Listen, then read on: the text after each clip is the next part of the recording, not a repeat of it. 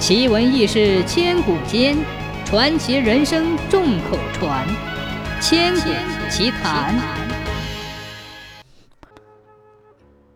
汉元帝时，朱云曾任怀里县令，因为批评丞相韦玄成而丢了官。汉元帝死后，汉成帝继位。有一次，朱元上书给皇上，请求拜见。皇帝恩准后。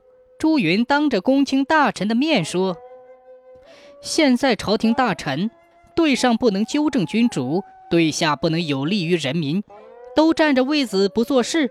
就像孔子说的那样，庸俗的人不可以参与中事国君。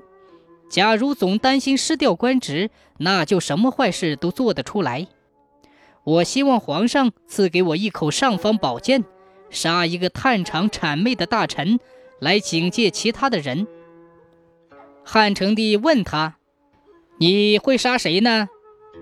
朱云回答说：“安昌侯张宇。”当时安昌侯张宇正是汉成帝的老师，当朝丞相。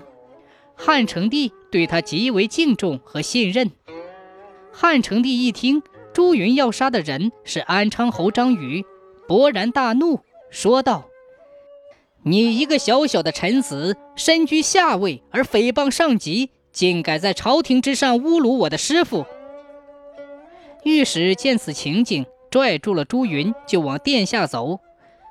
朱云用手扒着殿边的栏杆不走，他还呼喊：“小臣我能够和龙旁、比干交往于九泉之下，心满意足了。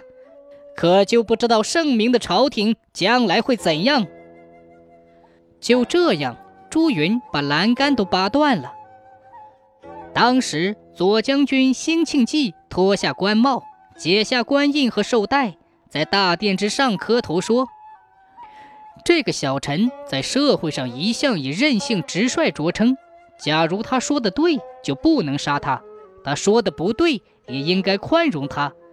臣我胆敢以死相见。”辛庆忌磕头磕得直流血。皇上的怒气消除了，这才收回成命。但是张宇也没有被治罪，只是成帝留物，以后再也不宠信他。到了后来，该修理栏杆了。皇帝说：“别换新的了，就拼补原有的，以用来表扬直臣吧。”